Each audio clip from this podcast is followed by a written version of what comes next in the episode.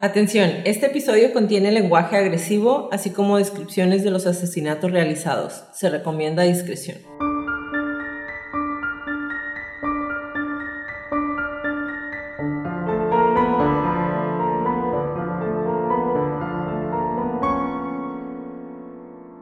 Hola a todos, bienvenidos a Crónicas de Crimen. Yo soy su host Jacqueline López y me acompaña como de costumbre Leti Mosqueda. Hi Leti. Hi Jackie. Queremos invitarlos a nuestras redes sociales Facebook, Instagram y Twitter como arroba crónicas de crimen para que nos den follow. Ahí subimos toda la información y fotos de nuestras crónicas y a que nos compartan con sus conocidos. Es la única manera de que más gente pueda escuchar nuestras crónicas. Comenzamos.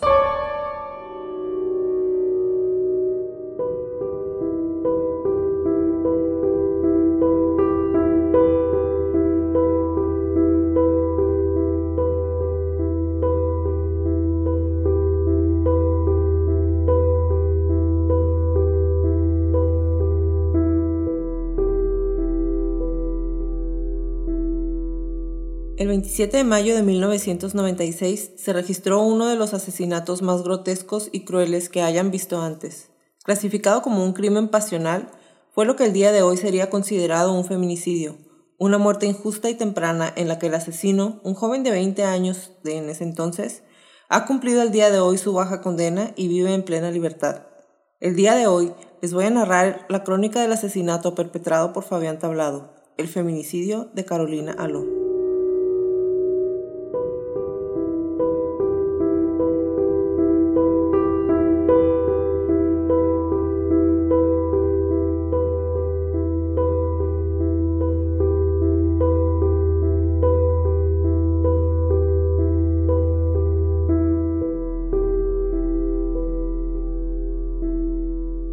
Leti, la crónica del día de hoy es una de las más tristes, más difíciles que, he hecho, que he buscado, al menos para mí, porque es ese tipo de cosas que no deberían de pasar. Bueno, ningún asesinato obviamente debería de pasar, pero me indigna y este tipo de casos me entristece como mujer, como hermana, como hija, como tía, como, como ser humano, porque a veces me parece increíble que en estos tiempos nosotras sigamos con la obligación de cuidar cómo nos vestimos, a qué hora salimos, qué hacemos solo por el hecho de ser mujeres.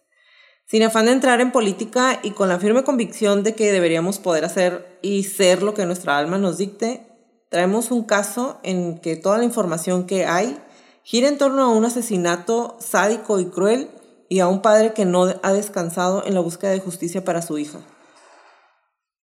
Ojo, no quiero decir que estoy de acuerdo o en desacuerdo con la condena que ya pagó el asesino, cada quien es libre de, llegar a sus propias conclusiones. Nosotras solamente les vamos a dar la teoría y las líneas de investigación que hemos encontrado para que ustedes formen sus propias conclusiones. Para mí también fue mm, como, no sé, de esas que hasta nos estamos mandando mensajes mientras estamos investigando como este, grosería, grosería, hijo de grosería, grosería, porque Está, mm, no sé, está muy fuerte todo lo que hizo, es muy horrible el crimen que cometió. Eh, también como hija, hermana, sobrina, prima, para mí es impresionante que ahorita, hoy, o sea, nos tenemos que seguir cuidando unas a otras y nosotras mismas porque las personas que se supone que nos deben de estar cuidando y ayudando no, pues no lo van a hacer y es la realidad en la que estamos viviendo. Pero este personaje, esta persona, grosería, grosería, este, no sé, me viene, mueve muchas cosas, ¿no? Para, para las dos, porque la, la, injusticia para nosotras es como, ah, no, no puedo. Exacto. Y este caso es uno de esos que, ah, no, no puedo. Quiero empezar la crónica dirigiéndome a todas las mujeres, pero especialmente a las mujeres que en este momento se encuentran en alguna relación en la que sufren algún tipo de violencia, no únicamente violencia física, puede ser mental, puede ser psicológica. Sabemos que no es fácil aceptarlo y menos fácil aún salir o dejar una relación así, pero no es imposible. Busquen ayuda, siempre habrá alguien que las pueda apoyar o ayudar.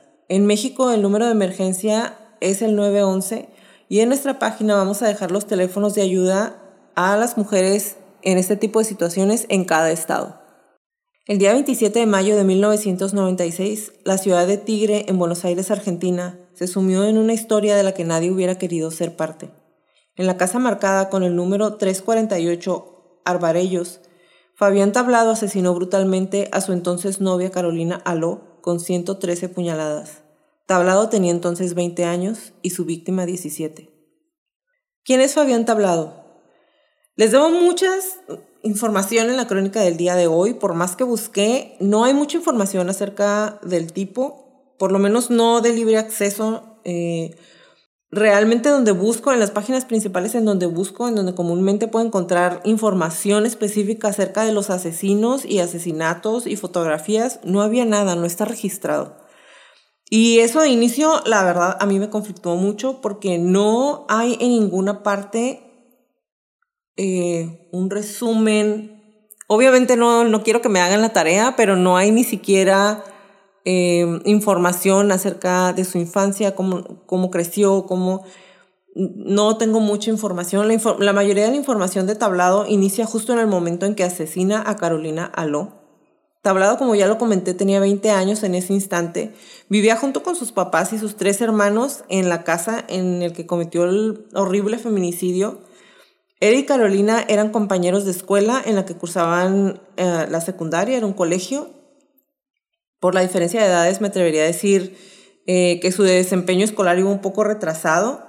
Inclusive en algunos de los diarios y parte de la investigación de su caso arrojó que años atrás el chico había pertenecido a un grupo de skinheads o grupos que son radicales, son reconocidos por sus creencias extremistas y muy racistas. El día del asesinato, Tablado y Carolina se retiraron temprano de la escuela. Ella le dijo al guardia que iba a ver un primo enfermo y él le dijo que tenía una cena familiar. La intención de la pareja era pasar un momento a solas para poder tener relaciones sexuales, ya que la familia de Tablado no se encontraba en la casa.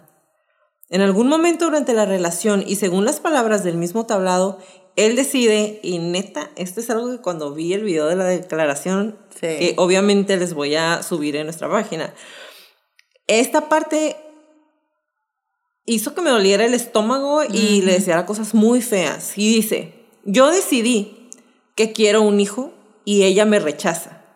Me rechazó y me sentí muy mal porque ella me estuviera diciendo que no a algo que yo quería. Sentí coraje y sentí que se me iba de las manos. No inventes, güey. ¿Decidiste? Yo también Yo decidí por ah, mí por mi cuerpo, por mi futuro, por lo que yo quiero. Tú, pedazo de grosería. O sea, yo decidí y me enojé porque ella me dijo que no. Sí, porque dice, en ese momento yo decido. O sea, durante la relación. Ajá. Y como ella le dijo que no, se enojó. ajá, ¿para qué estás haciendo? A mí también cuando lo vi, yo también dije, ¿qué? Así es. Bueno, Carolina le dice que no. Según registros, ella ya había estado embarazada e interrumpió el embarazo porque no quería tener hijos todavía. Recordemos que era menor de edad, estaba muy chica. Entonces me enojé y ya no recuerdo más. La parte que no recuerda tablado pudo ser esclarecida por los peritos que acudieron al lugar de los hechos. Según los servicios periciales, Tablado empieza a golpearla aún desnuda y baja enojado a la cocina de su casa en donde toma tres cuchillos, güey. Mm. Tres. Y a partir de aquí les voy a narrar qué fue lo que hizo según los peritos y según toda la evidencia que dejó por todas partes. Carolina tenía más de 40 cortes y cuchilladas en los brazos y las manos. Una cuchillada en el brazo o en la mano es eh, defensiva, es decir, esto demuestra que la chica estuvo peleando y defendiendo su vida lo más que pudo.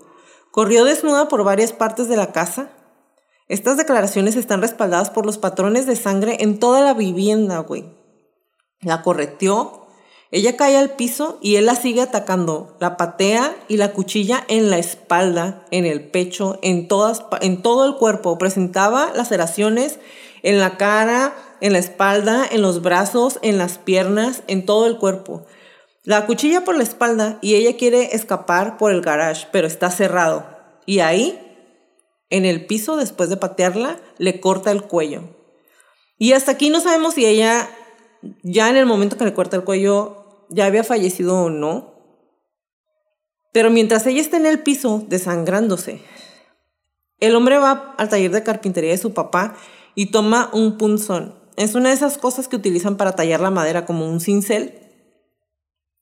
La toma y entonces la pone sobre el corazón de Carolina y la hunde. Y por la fuerza que se requiere que un arma, que ese tipo de cosas se entierren en, en el corazón, lo puso encima y luego, ya sea con la mano o con un objeto más pesado, lo golpeó hasta que se hundiera completamente en el corazón de Carolina. No me gustaría que se imaginaran la escena, no me gustaría estar narrando esto, pero es, esa es parte de la realidad que sufrió Carolina Allo. La realidad 100% nunca nadie la vamos a saber, sin embargo, entre las declaraciones del asesino y la historia que cuenta la evidencia, así es como muere Carolina Allo.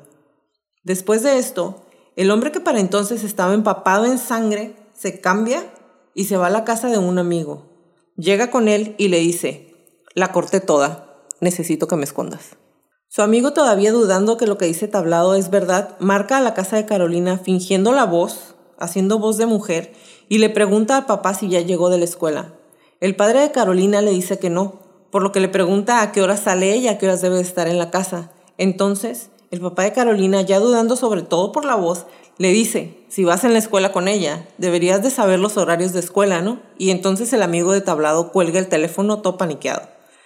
Al colgar el teléfono, el padre de Carolina, Edgardo Aló, ya preocupado, se va al colegio de su hija en donde la espera a que salga. Carolina no aparece y se regresa a su casa siguiendo el camino que ella tomaría regularmente. Al llegar de regreso a su casa, ya en estado de angustia y temiendo lo peor, se da cuenta de que su hija no está. Entonces se dirige a la casa de Tablado. Al mismo tiempo, el amigo de Tablado le dice que se vaya a esconder debajo del puente situado en la calle de Tedín y que ahí esperar ahí a un tipo taxi, a ellos le llaman remiso, pero es como un, es como un taxi, y que lo van a ir a buscar ahí. En cuanto Tablado se va, su amigo habla a la policía y les confiesa que su amigo asesinó a su novia. Sin embargo, entre los nervios y la desesperación, la policía le entiende que había golpeado a Carolina. Entonces, un oficial vestido de civil se va junto con el, con el taxista o remiso y le pitan tres veces que era la clave que ellos habían dicho para que Tablado saliera. Y cuando sale, le dicen, estamos aquí para detenerte venimos a arrestarte por violentar a tu novia. Y él le contesta, ¿golpear? No la golpeé, la maté. En la casa de tablado, sus padres descubrían el cuerpo sin vida de Carolina. La dejó ahí tirada. La dejó ahí tirada y se fue. La dejó tirada, desnuda. Para dejó que toda la sangre. sus papás. Ajá, sus papás y sus hermanos. El padre de Carolina relata lo que sucedió para él en ese momento como si hubiesen pasado hace minutos de este hecho aberrante que arruinó mi vida para siempre. Recuerdo la ida y vuelta al colegio para ver si Carolina había salido porque se demoraba y la esperaba en casa. Recuerdo haber tenido la intuición de pedirle a mi cuñado que me acompañara a la casa del lacra, como le dice él a tablado. Y encontramos a muchos patrulleros en la puerta y una ambulancia. Recuerdo que entré y vi a la madre de tablado. Se sorprendió al verme. Le pregunté qué había pasado y me respondió, nada, nada. Luego sale un hombre de sobre todo, me abraza y me empieza a sacar. Pasó una tragedia, me dice. Le pregunté qué tipo de tragedia. No se animó a decirme nada. Me di cuenta que algo había pasado con Carolina, pero nadie me lo decía. Después escuché que un perito dijo, conté hasta 80 y no pude contar más. Entonces yo pregunté, ¿80 qué? ¿De qué están hablando? El perito le pidió perdón y no sabía dónde meterse. Me regresaron a mi casa. Llegar fue muy duro, abrazar a mi hijo y contarle no fue fácil, pero creo que en ese momento tuve la fortaleza y la conciencia de que no podía aflojar porque tenía que mantener la tranquilidad dentro de lo que pasaba. De mi hijo de 13 años y de mi mujer. Me puse la armadura y salí a pelearla. Después, en una charla con mi psicólogo, me dijo que a mí la adrenalina en ese momento me tapó y me puso totalmente insensible. Y es real. Veía las cosas como si fuera una película, como si todo esto le estuviera pasando a terceros y no a mí. La injusticia no me deja caer, todavía no hago duelo. Terminé viendo todas las fotos del día del horror, viví esa pesadilla y cargo con esa mochila hasta el día de hoy.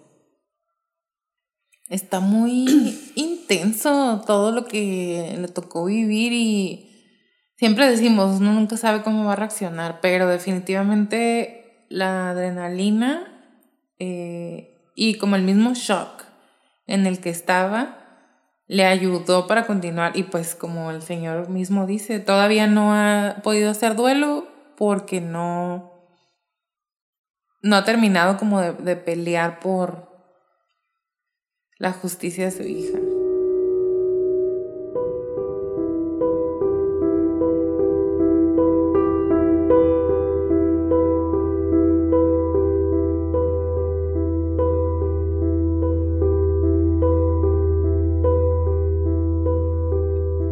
¿Y cómo no cargar con ese dolor tan grande? Solo una semana antes, el padre de Carolina iba llegando a su casa cuando vio de lejos cómo Tablado la jaloneaba de los cabellos y le pegaba en la cara.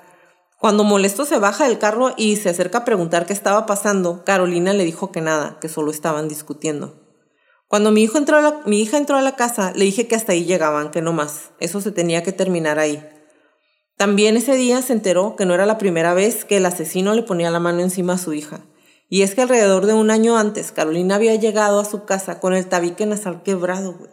Y dijo que se había golpeado. Pero en realidad, Tablado la había golpeado y la aventó contra un mueble, lo que ocasionó la fractura. Y Leti, no sé si alguna vez te has golpeado en la nariz.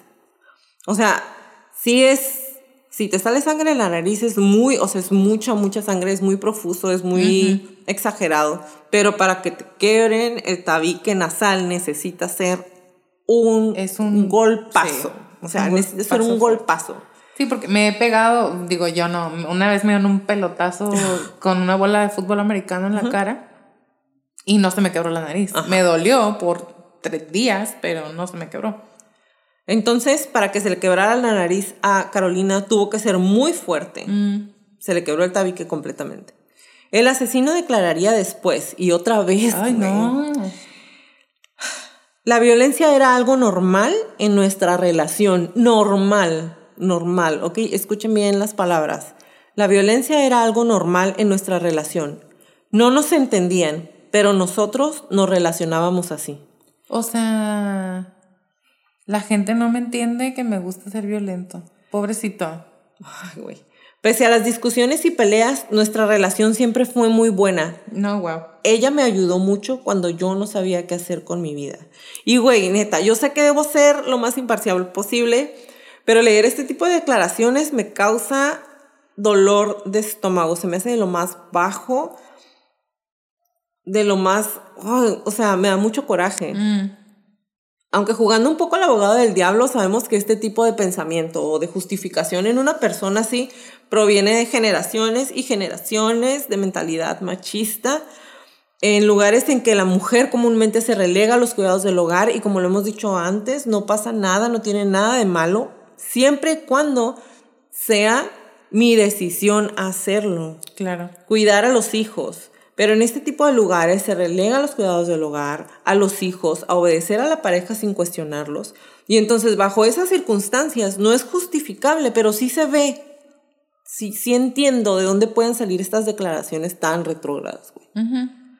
Retrógradas y... Esa no es la palabra que yo usaría, pero... Dale con la tuya. dale. Son grosería, grosería. Pero además es como ahí, desde ahí estamos viendo que no hay remordimiento, que no hay empatía, que no hay ningún tipo de conexión entre. No, más allá de lo que es bueno y lo que es malo, no hay una conexión entre lo que le debo y no le debo, le puedo o no le puedo hacer a otra persona. O sea, Ajá. que él diga, que él hable por los dos, porque ella no está ahí para decir las cosas. O sea, ay, éramos muy felices. Mm, Ajá. O sea, es de que, ah, sí, la golpeaba, pero no pasa nada. Así era nuestra relación. claro, y, y eso pasa, digo, las relaciones de violencia son muy comunes en el mundo. Así es. En Latinoamérica específicamente, no digo que son más comunes, pero estamos hablando de una cultura donde mm, la mujer tiende a proteger mucho al hombre. No es que en otras no se dé, pero obviamente pues es la que yo puedo hablar, es en donde yo vivo, es, son las personas a las que a mí me ha tocado entrevistar, tratar, este, darles terapia. Eh, normalmente la mujer o la, no voy a decir la mujer nada más porque también se da de, de, mujer hacia hombres, pero la persona violentada, la víctima, justifica, protege y se culpa y amenaza a las personas que los quieren obligar a que dejen la relación con que no me vas a volver a ver. Si me pones a escoger, vas a perder tú. O sea, eso pasa mucho. Entonces, para poder ayudar a una, a una víctima de violencia, en una relación amorosa hay que thread carefully. Tienes que ir con mucho cuidado porque entonces a lo mejor es el último lifeline, el último recurso de ayuda y por orgullo, miedo o los dos, te cierran las puertas y ya no te enteras. Exactamente. El juicio oral fue muy polémico y acá no voy a andar mucho en qué fue lo que pasó, voy a explicarles tal cual la información que tengo en las declaraciones del papá de Carolina, el señor Aló ha sido muy público y ha tenido una incansable tarea de buscar justicia real por la muerte de su hija. Y lo que les voy a, leer va a ser parte de las entrevistas que el señor Aló ha dado eh, y que han sido publicadas en muchos medios. Em, si alguien tiene duda de dónde sacamos la información, eh, con todo gusto podemos pasarles los links de las páginas de donde saqué la información. Después de haber escuchado atónito el fallo de homicidio simple, homicidio simple, mm. donde los jueces consideraron que no había habido ni alevosía ni ensañamiento en 113 puñaladas, a la semana me llamó uno de los integrantes del tribunal, el doctor Fernando Maroto. El juez Maroto estaba muy lastimado con bronca por el fallo o con problemas por el fallo. La sala 3 de la Cámara Penal de San Isidro estaba integrada por los jueces Fernando Mancini, Margarita Vázquez y Maroto. El doctor Maroto me dice que tal cual te lo estoy diciendo y así es como lo dice el señor Aló. Discúlpame, te habla un padre y un abuelo. Estos son unos hijos de puta. Hablaba de Mancini y de Vázquez. Yo le pregunto por qué me decía eso y me dijo, porque acá hubo plata.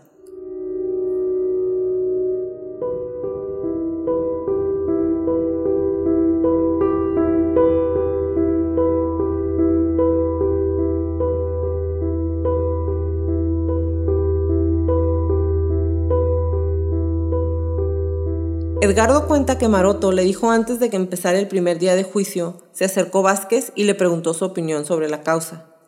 No tengo dudas de que es un homicidio calificado, excepto que suceda algo muy excepcional, yo pienso en reclusión perpetua más accesorías, le respondió el juez. Vázquez le dijo, yo pienso exactamente lo mismo que vos.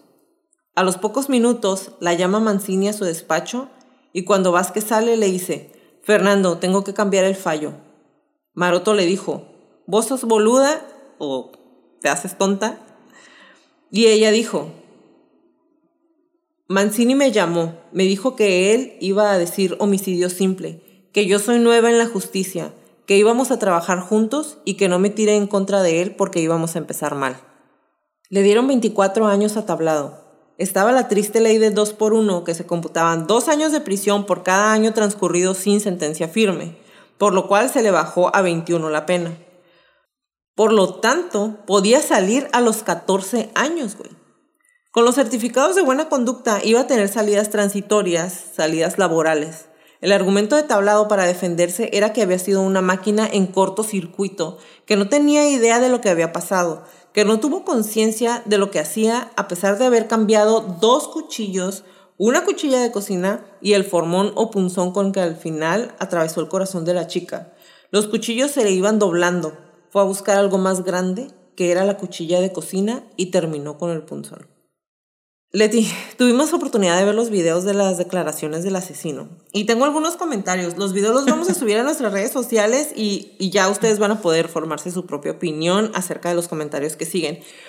Pero Primero que nada me gustaría discutir el hecho de que haya sido calificado como un homicidio simple. Número uno. Número uno. Homicidio simple, 103 puñaladas. 113. 113 puñaladas, ajá. Tres diferentes cuchillos. Un objeto que ni al caso que agarró porque necesitaba más, pero no estaba ensañado. Exactamente. Pero no fue para torturarla ni hacerla sufrir. O sea, es que no le atinaba, no.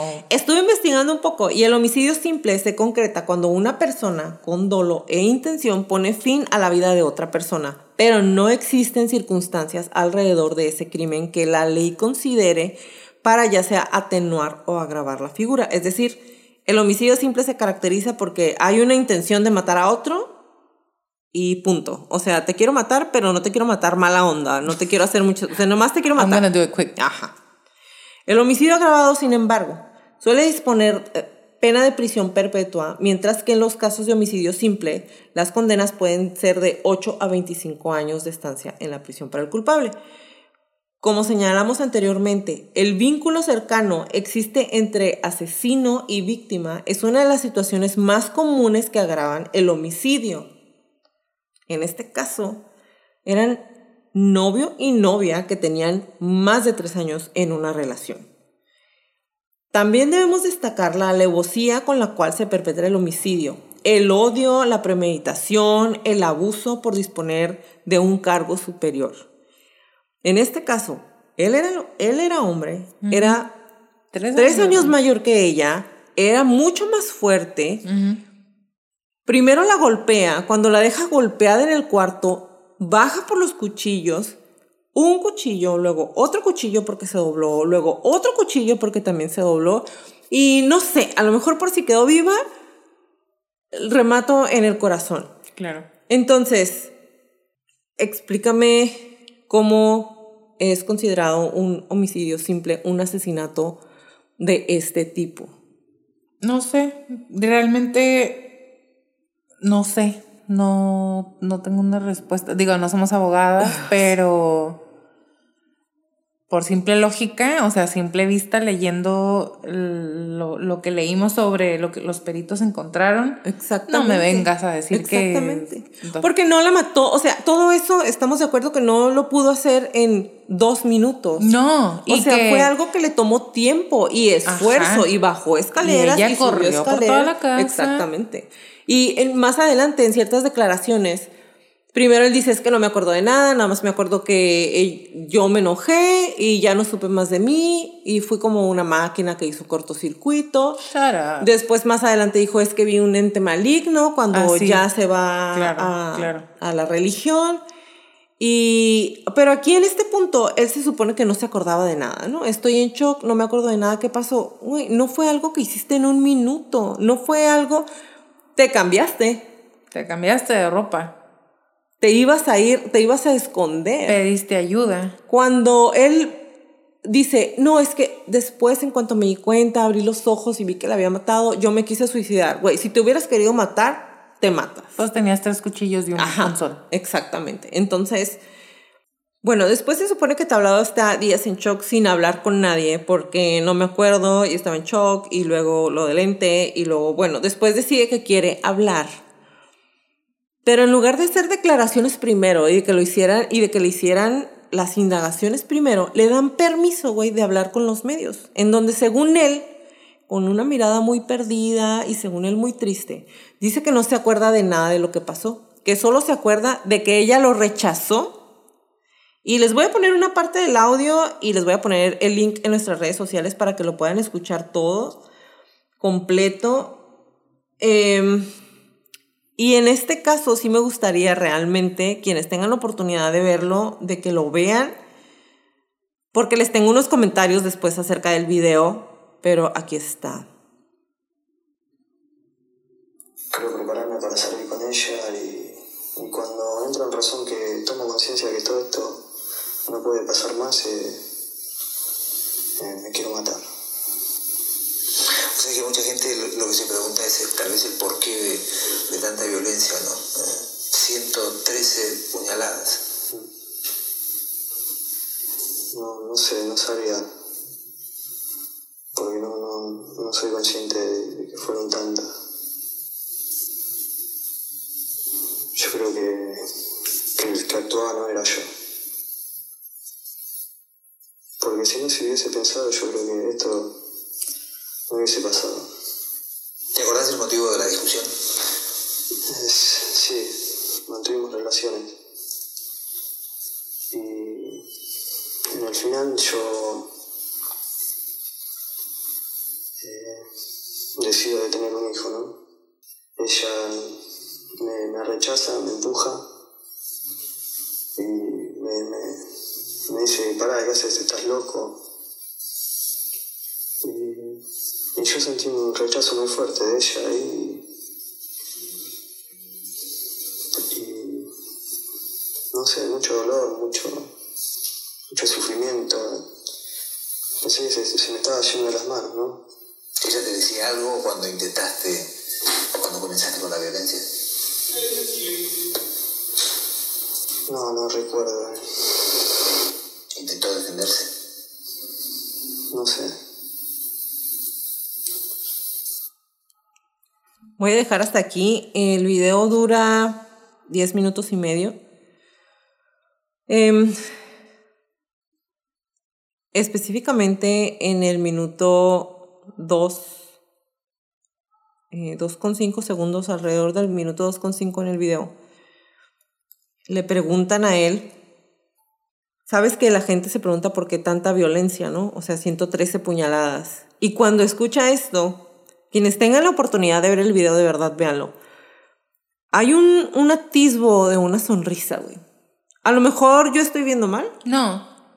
Ah, no. pero cuando le dicen 113 puñaladas y se lame los labios, y es una, son, es una Nadita. sonrisa leve, o sea, dura ni el segundo, pero se le nota en la cara. Ni se siquiera le nota. alcanza a formarse la sonrisa, Ajá. pero se le ve, se ve como se empiezan a, a curvar los labios, los labios. y luego pierde la vista otra vez y no sé, y se queda callado. Esto puede ser interpretado de varias maneras, Leti, nos vas a ayudar a hacer las demás interpretaciones un poco más adelante, pero básicamente o puede estar recordando y reviviendo lo que hizo, o puede realmente estar tratando de recordar o se siente perdido. Sin embargo, y nuevamente quiero aclarar que lo que estamos diciendo es la interpretación de lo que en mi caso yo vi en el video, en el de Leti, lo que ella ve. Y obviamente todos tenemos diferentes puntos de vista. Toda la entrevista el hombre habla de él. Todo gira alrededor de él. Ella me hacía sentir, yo no la quería perder, ella me estaba rechazando, yo sentí mucho coraje, yo sentí mucha tristeza, yo sentí yo, yo, yo. Este tipo de declaraciones son típicos de una persona que solamente está viendo por él mismo. Con este mismo comportamiento, este mismo comportamiento lo vimos, por ejemplo, en el caso del asesino de Cumbres con Erika Cos cuando ella está haciendo el careo con, con el chico eh, y que le dice, no, es que tú me echaste mentiras, tú me dijiste, tú me, yo, la, la, la, la, fue lo mismo, jamás se ve que ella sienta dolor por el asesinato de sus hermanos, él jamás muestra dolor ni arrepentimiento por todo lo que hizo con Carolina. No, le está hablando desde cómo me afectó a mí, cómo me impactó a mí, qué me llevó a mí a hacer lo que yo, Yo, hice. me, estoy triste, yo me, me quiero morir, yo, o sea, yo, él, nada más él. Después de las declaraciones de los testigos, de dejar claro, según palabras del mismo asesino que violentaba a la novia desde hace mucho tiempo, y de las declaraciones de irregularidades, Tablado es sentenciado a tan solo 24 años de cárcel por homicidio simple. Y a diferencia de nuestras demás crónicas, esta no termina con la condena del asesino. Y es que el sistema penal tiene diferentes huequitos por los que a veces quedan libres personas que realmente no deberían de pisar la libertad nunca, jamás. Resulta que como en muchos de los casos en que un asesino se vuelve famoso, Tablado tenía admiradoras. Intercambiaba cartas con algunas de las chicas y una de ellas fue Gabriela Palavecino, Palavecino era una testigo de Jehová con la que se carteó entre 1999 y 2001. Apenas entró a la cárcel, dijo que la cuestión de las mujeres la tenía resuelta y es que le escribían muchísimas, muchísimas chicas.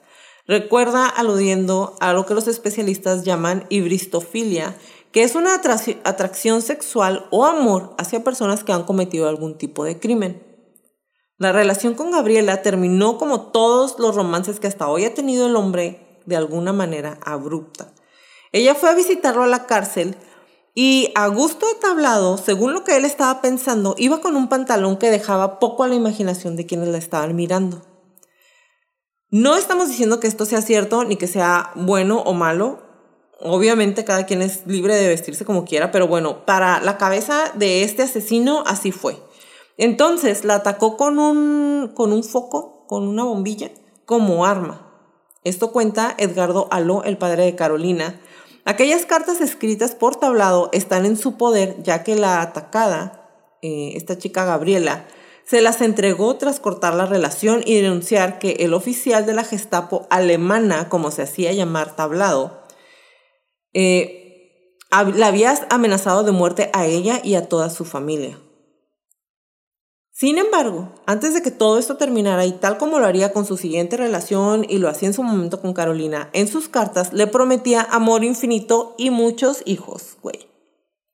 Ustedes no pueden ver mi cara, pero estoy torciendo los ojos. Al poco tiempo de conocer a Gabriela Palavecino, Tablado la llamaba mamá.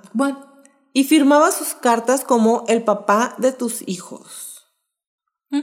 Una mujer me trajo acá Ahora alzo mis ojos y una mujer me saca. ¿Asumes cuál es tu rol en mi vida? Eso le escribió en una de las cartas. Para el psicoanalista Federico Averasturi, los dibujos familiares en las cartas de tablado, porque déjenme les digo, les voy a subir todas las imágenes, obviamente, que les, le hacía cartas y luego le hacía en las cartas había dibujos que neta son, están súper perturbadores los dibujos. Yo sé que tú nos vas a hablar un poquito más adelante de eso. Averasturi dice que los dibujos familiares en las cartas de tablado pueden representar elementos que asienten la existencia de un yo en peligro de desmoronamiento. El uso de grafía árabe, sin embargo, podría formar parte de un lenguaje o ritual o una escritura psicótica. Realmente están perturbadores los dibujos y las frases que ponía en sus cartas, neta. O sea, tenía poquito tiempo de conocer a la mujer, solamente por cartas, y ya le llamaba mamá. Y no nada más eso, en los dibujos que hacía, se dibujaba él como un Superman, güey. O sea, porque está él, pose ajá, pose de Superman, espalda ancha, no hay cuello. Eh, y dibujaba a dos niñas con nombre y firmaba las cartas como las ama su papá. Ni siquiera conocía a la mujer cara a cara. Las niñas inexistentes, pero su papá las amaba. Sí. En algunas otras de sus cartas escribía cosas como lo siguiente. Te voy a amar aun cuando seamos ancianos, pero no me falles. No es por orgullo, ya lo sabes y te lo expliqué. Pienso como vos, o tal vez peor. Somos similares, pero no iguales. Yo puedo decirte que en mi vida, de todo lo que hice, nada puedo cambiar, pero hoy por hoy no me arrepiento de nada.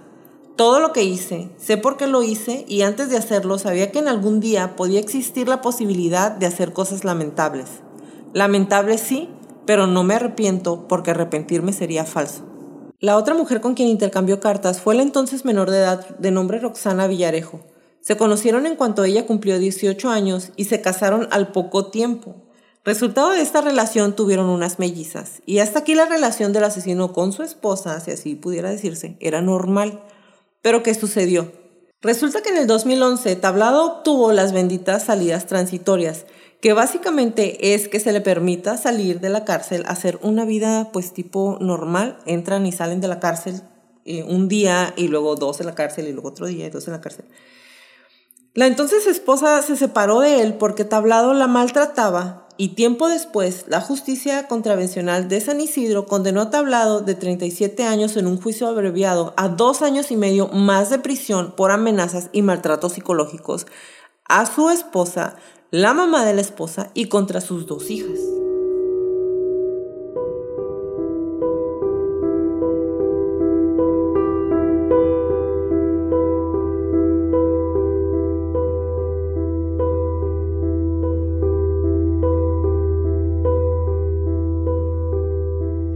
Episodio es editado por Stuka Producciones. Si necesitas trabajos de edición de audio y video, Stuka Producciones puede ayudarte.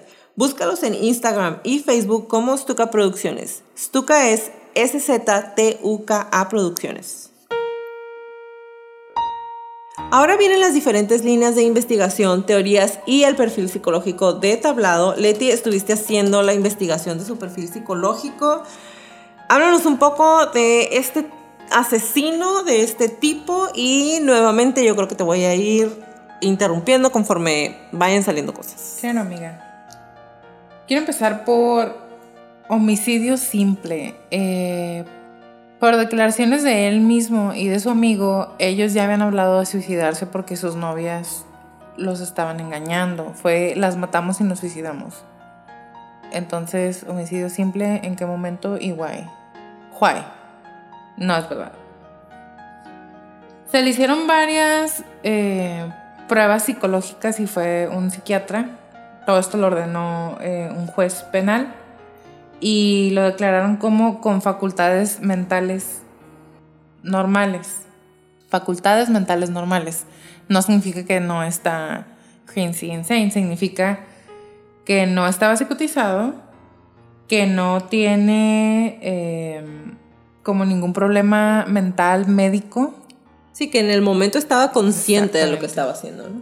Y lo que sí es que presenta una baja tolerancia a la frustración y ante ello puede pasar al acto como en un segundo, ¿no? A él lo declaran con rasgos psicopáticos y trastorno antisocial de la personalidad. Esto es un estudio que se le realizó a él en el 2004. No inmediatamente porque we don't need it, porque pues lo encontramos y confesó y a la cárcel. Pero sí se le hizo un estudio psicológico y varios psiquiátricos en el 2004. Les, vamos a, les voy a platicar otra vez, porque hace mucho que no lo hacemos, qué es el antisocial de la personalidad.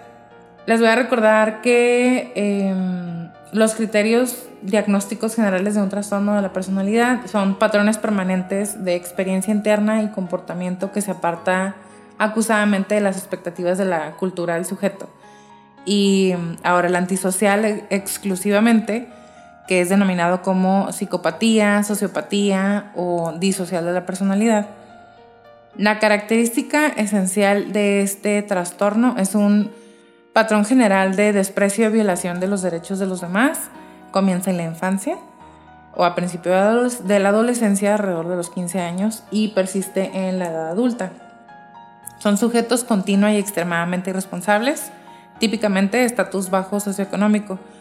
Él no es de estatus bajo socioeconómico, no tenemos manera de corroborar que sí comenzó alrededor de los 15 años, sin embargo, por su letra, la manera en la que escribe, eh, porque tenía 20 y seguía como, pues estaba en la, en la, misma escuela que su novia de 17, por la manera en la que habla y digamos por las creencias que él, de las que él habla, suena de manera muy general como alguien que no le iba muy bien en la escuela.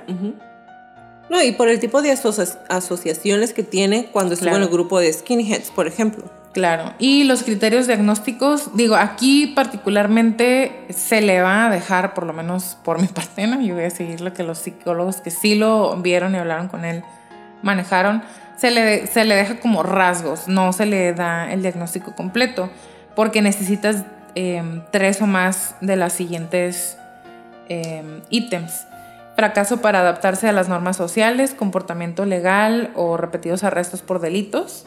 Número dos, deshonestidad, mentiras constantes, eh, estafas. Yo pienso que deshonestidad por su parte sí podríamos decir, pues sí, obviamente. Impulsividad, incapacidad de planear, no. Fíjate que no, porque sí planeó el asesinato. Para mí. Con las pruebas y las declaraciones y todo eso. De hecho, hay ah, en un video que estuve viendo de canales de noticias de aquel entonces, en las declaraciones de su amigo, el amigo que le habla a la policía, se supone que un día antes, cuando él va con Carolina, el amigo lo está viendo y él le hace una seña como una mano encima de la otra, como cuando cortas algo y, haces como una seña con la mano. Y él le hace esa seña a su amigo. Entonces, básicamente, pues, si tomamos eso en consideración, quiere decir que tal vez ya lo traías ya lo traía, antes. Ajá, pensando. Número tres, impulsividad. Eh, número cuatro, irritabilidad, agresividad, peleas o agresión física. Claro que sí. Porque cuando le hacen la autopsia a Carolina, encuentran 17 golpes diferentes antes de que la asesinara por los moretones y la sangre y todo eso. 19. Antes de que la empezara a cuchillar. Número 5, despreocupación imprudente por la seguridad propia o de los demás eh, y no hacer cumplir las obligaciones, ¿no? En cuanto a no lastimar, no matar, etc. Pues no, dejó el cuerpo de la niña en su casa, que lo encontraran sus papás.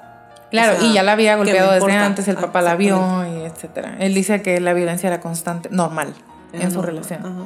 Número 6, irresponsabilidad persistente, sí. Número 7, falta de remordimiento y justificación de sus actos. Em, el sujeto debe tener por lo menos 20 años, él tenía 20 cuando cometió el crimen. Trastorno disocial desde los 15, no hay manera de saberlo porque no, encontré, no encontramos ninguna de las No. dos información, no hay nada disponible. Y em, no es un episodio maníaco y no es esquizofrenia.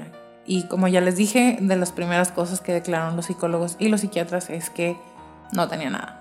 El trastorno antisocial requiere de un acompañamiento psiquiátrico permanente. No hay algo como cura, porque este tipo de personas siempre van a estar en conflicto con la sociedad buscando romper los límites. No hay forma de curarlo porque no es una enfermedad, es una estructura de la personalidad. Eh, cuando le estuvieron haciendo esos estudios no había síntomas de alteración psicopatológica que configuraran una enfermedad mental psicótica, otra vez. Sus facultades mentales encuadran dentro de la normalidad jurídica, por eso sí lo pudieron enjuiciar y por eso sí lo encontraron culpable, además de todas las pruebas que tenía, pudieron encontrar que él no estaba psicotizado, no era esquizofrenia, no, em, pues tampoco estaba poseído por Satanás ni por ningún demonio porque he was not schizophrenic. Ahora, em, vamos a hacer una pausa de Fabián para hablar otra vez de la hibristofilia o enclitofilia o el conocido como síndrome de Bonnie and Clyde. En 1939, Yvonne Samuel defendió su tesis Los amantes de los delincuentes, la enclitofilia, para obtener el título de doctor en medicina por la Universidad de Lyon en Francia. En 1938 ya se había utilizado este neologismo o este término en una revista llamada La Justicia Penal en francés. A la enclitofilia también se le dice hibristofilia, que es el término que tú nos estabas diciendo. Y les voy a hablar un poquito sobre la etimología de esta palabra. Deriva de la palabra griega ubrisien, que significa atentar contra alguien, que a su vez se deriva de la palabra ibris, que significa desmesura, pero en la manera de un intento de transgresión de los límites impuestos por los dioses a los hombres mortales, y filo, que significa tener una afinidad o un gusto por. La enclitofilia se emplea para referirse a la parafilia, que no lo encontramos ni en el DSM-4 No. en aquel entonces, ni en el DSM-5, que es el actual, que consiste en mantener relaciones afectivas, amorosas o em, afectiva, amorosa, morbosa o sexual con entre los reclusos o los funcionarios de los establecimientos penitenciarios que los vigilan o las parejas que se forman entre los reclusos y los ciudadanos, como este señor tan amable y tan amado por sus fans. Ahora, em, para el criminólogo canadiense Philip Bensimon, la hibristofilia es el término que les acabo de explicar ahorita. Puede graduarse en función a la interacción que se establece entre ambos sujetos, ya sea la hibristofilia pasiva, como delirante atracción prohibida y afrodisíaca, carnal y romántica por la imagen del rebelde, del matón o aquel que transgrede las reglas establecidas y que rompe el orden y todo eso. Que esto le pasa a muchas mujeres eh, y que puede ser como entre la histeria colectiva, como con Ajá. Charles Bundy, Manson, ajá. Ted Bundy, este señor. Sí, cuando hacen sus clubes de fans y, y que les mandan amamos, correspondencia ajá, y todo eso. Con, y de todo tipo, ¿no? O sea, asesinos, violadores, Sí. asesinos en serie, etc. Y son, esos son como los groupies y los fans.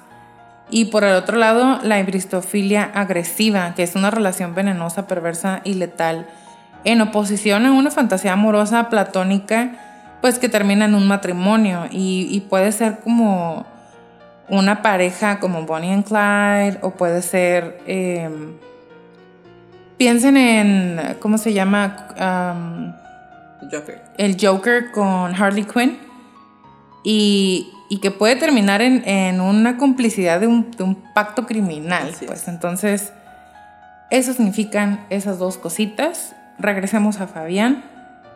Según los dibujos que nos estaba comentando Jacqueline, Jackie, los que vas a subir para que todos los puedan ver, les voy a platicar sobre los rasgos. No podemos hacer un diagnóstico tal cual porque para empezar ni siquiera vimos el orden en el que se realizaron los dibujos, si eh, borró, si rompió la hoja, de qué manera agarró la hoja, el lápiz, etc.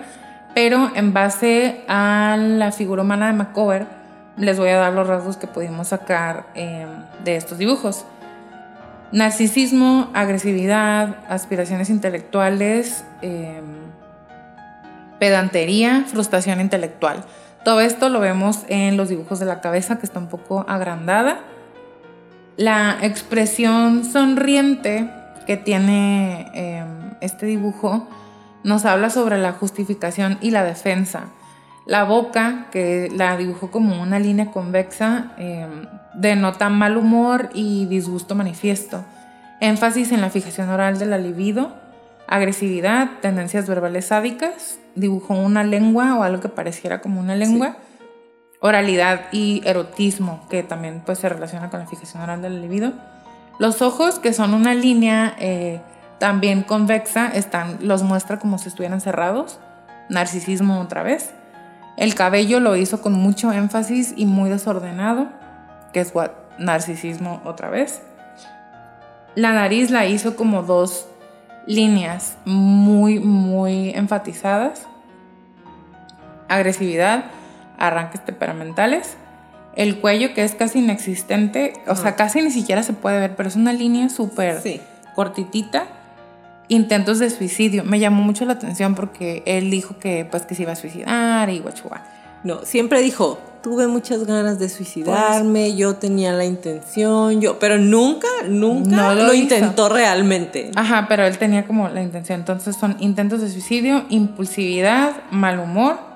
Los brazos que están en la pose de Superman, que es como si fueran jarras o en- a la cintura. Orgullo, vanidad y un yo hinchado. Las manos que están empuñadas y ocultas denotan culpabilidad por la masturbación y una dificultad para el contacto social. Todo esto es nada más el dibujo de él mismo, no tomé en consideración a las otras figuras que están em, en el dibujo, Que son las hijas que no existen. que son las hijas que no existen y por eso no las quise tomar en cuenta, aparte que están... em, te digo, no puedo ver el orden en el que hizo nada, pero yo nada más tomé en consideración los dibujos de él. Ahora, le acabamos de platicarles sobre el trastorno narcisista. Les voy a recordar algunos de los criterios. La característica esencial del trastorno nar- narcisista de la personalidad. La característica esencial del trastorno narcisista de la personalidad es un patrón general de grandiosidad, necesidad de admiración y falta de empatía que comienza en la edad adulta. Aquí ya tenemos dos trastornos muy fuertes, muy intensos que caracterizan a la mayoría de los asesinos, eh, sobre todo los de tanta violencia como lo es Fabián Tablado. Nada más que el, el narcisismo comienza a la adulta. Él ya es un adulto cuando comete el crimen. El antisocial empieza en la niñez o en la adolescencia y no sabemos realmente qué fue de su niñez o qué le pasó o lo que sea. Y es muy vulnerable la autoestima de estos sujetos y por eso son muy sensibles a la crítica y a la frustración. Normalmente no lo demuestran o aunque no lo demuestren, se quedan obsesionados con eso. Él lo demostraba, por eso era tan, tan violento. Sí, o sea, él decía, en la cárcel todos dicen que parezco un sargento de la Gestapo porque parezco Ario, ¿no? O sea, no Claro. inventes. Y bueno, esta sensibilidad, esta fragilidad que tienen los hacen que puedan reaccionar con rabia y, y ser muy desafiantes, ¿no? Entonces, estos son, él tiene rasgos narcisistas y tiene los rasgos del trastorno antisocial de la personalidad y ese es el diagnóstico que se le dio en los dos diferentes análisis que se le hicieron. En el segundo, en el último, se recomienda que no tenga como Relación. relación con sus hijas. Se recomienda que no pueda verlas, que no pueda convivir con ellas, eh, que no debería relacionarse o tener como los derechos parentales por la fragilidad que demuestra como persona y la posibilidad de que vuelva a, a cometer algún acto de violencia. Y aún así. De todas maneras, pues porque ya cumplió su condena.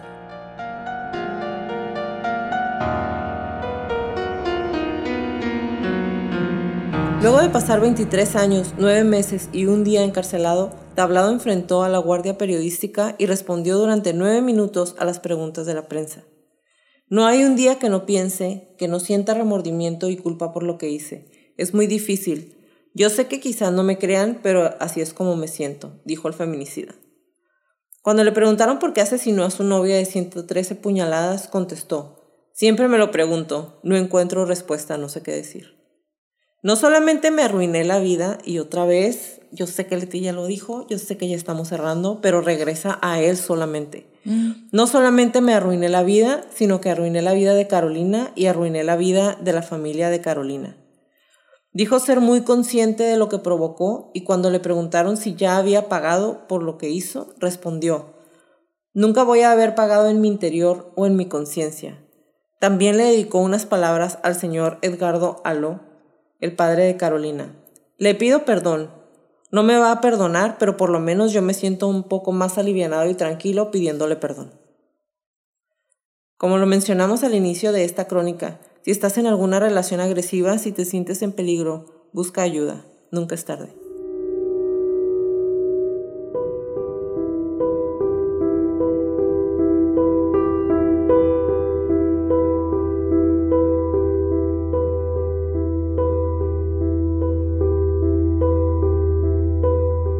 Gracias por acompañarnos en un episodio más de Crónicas de Crimen. Los esperamos en nuestro próximo capítulo. Si les gustan nuestras crónicas, por favor regálenos un review en iTunes y o en Spotify. Bye, Leti. Bye, Jackie. Bye, Crónicos.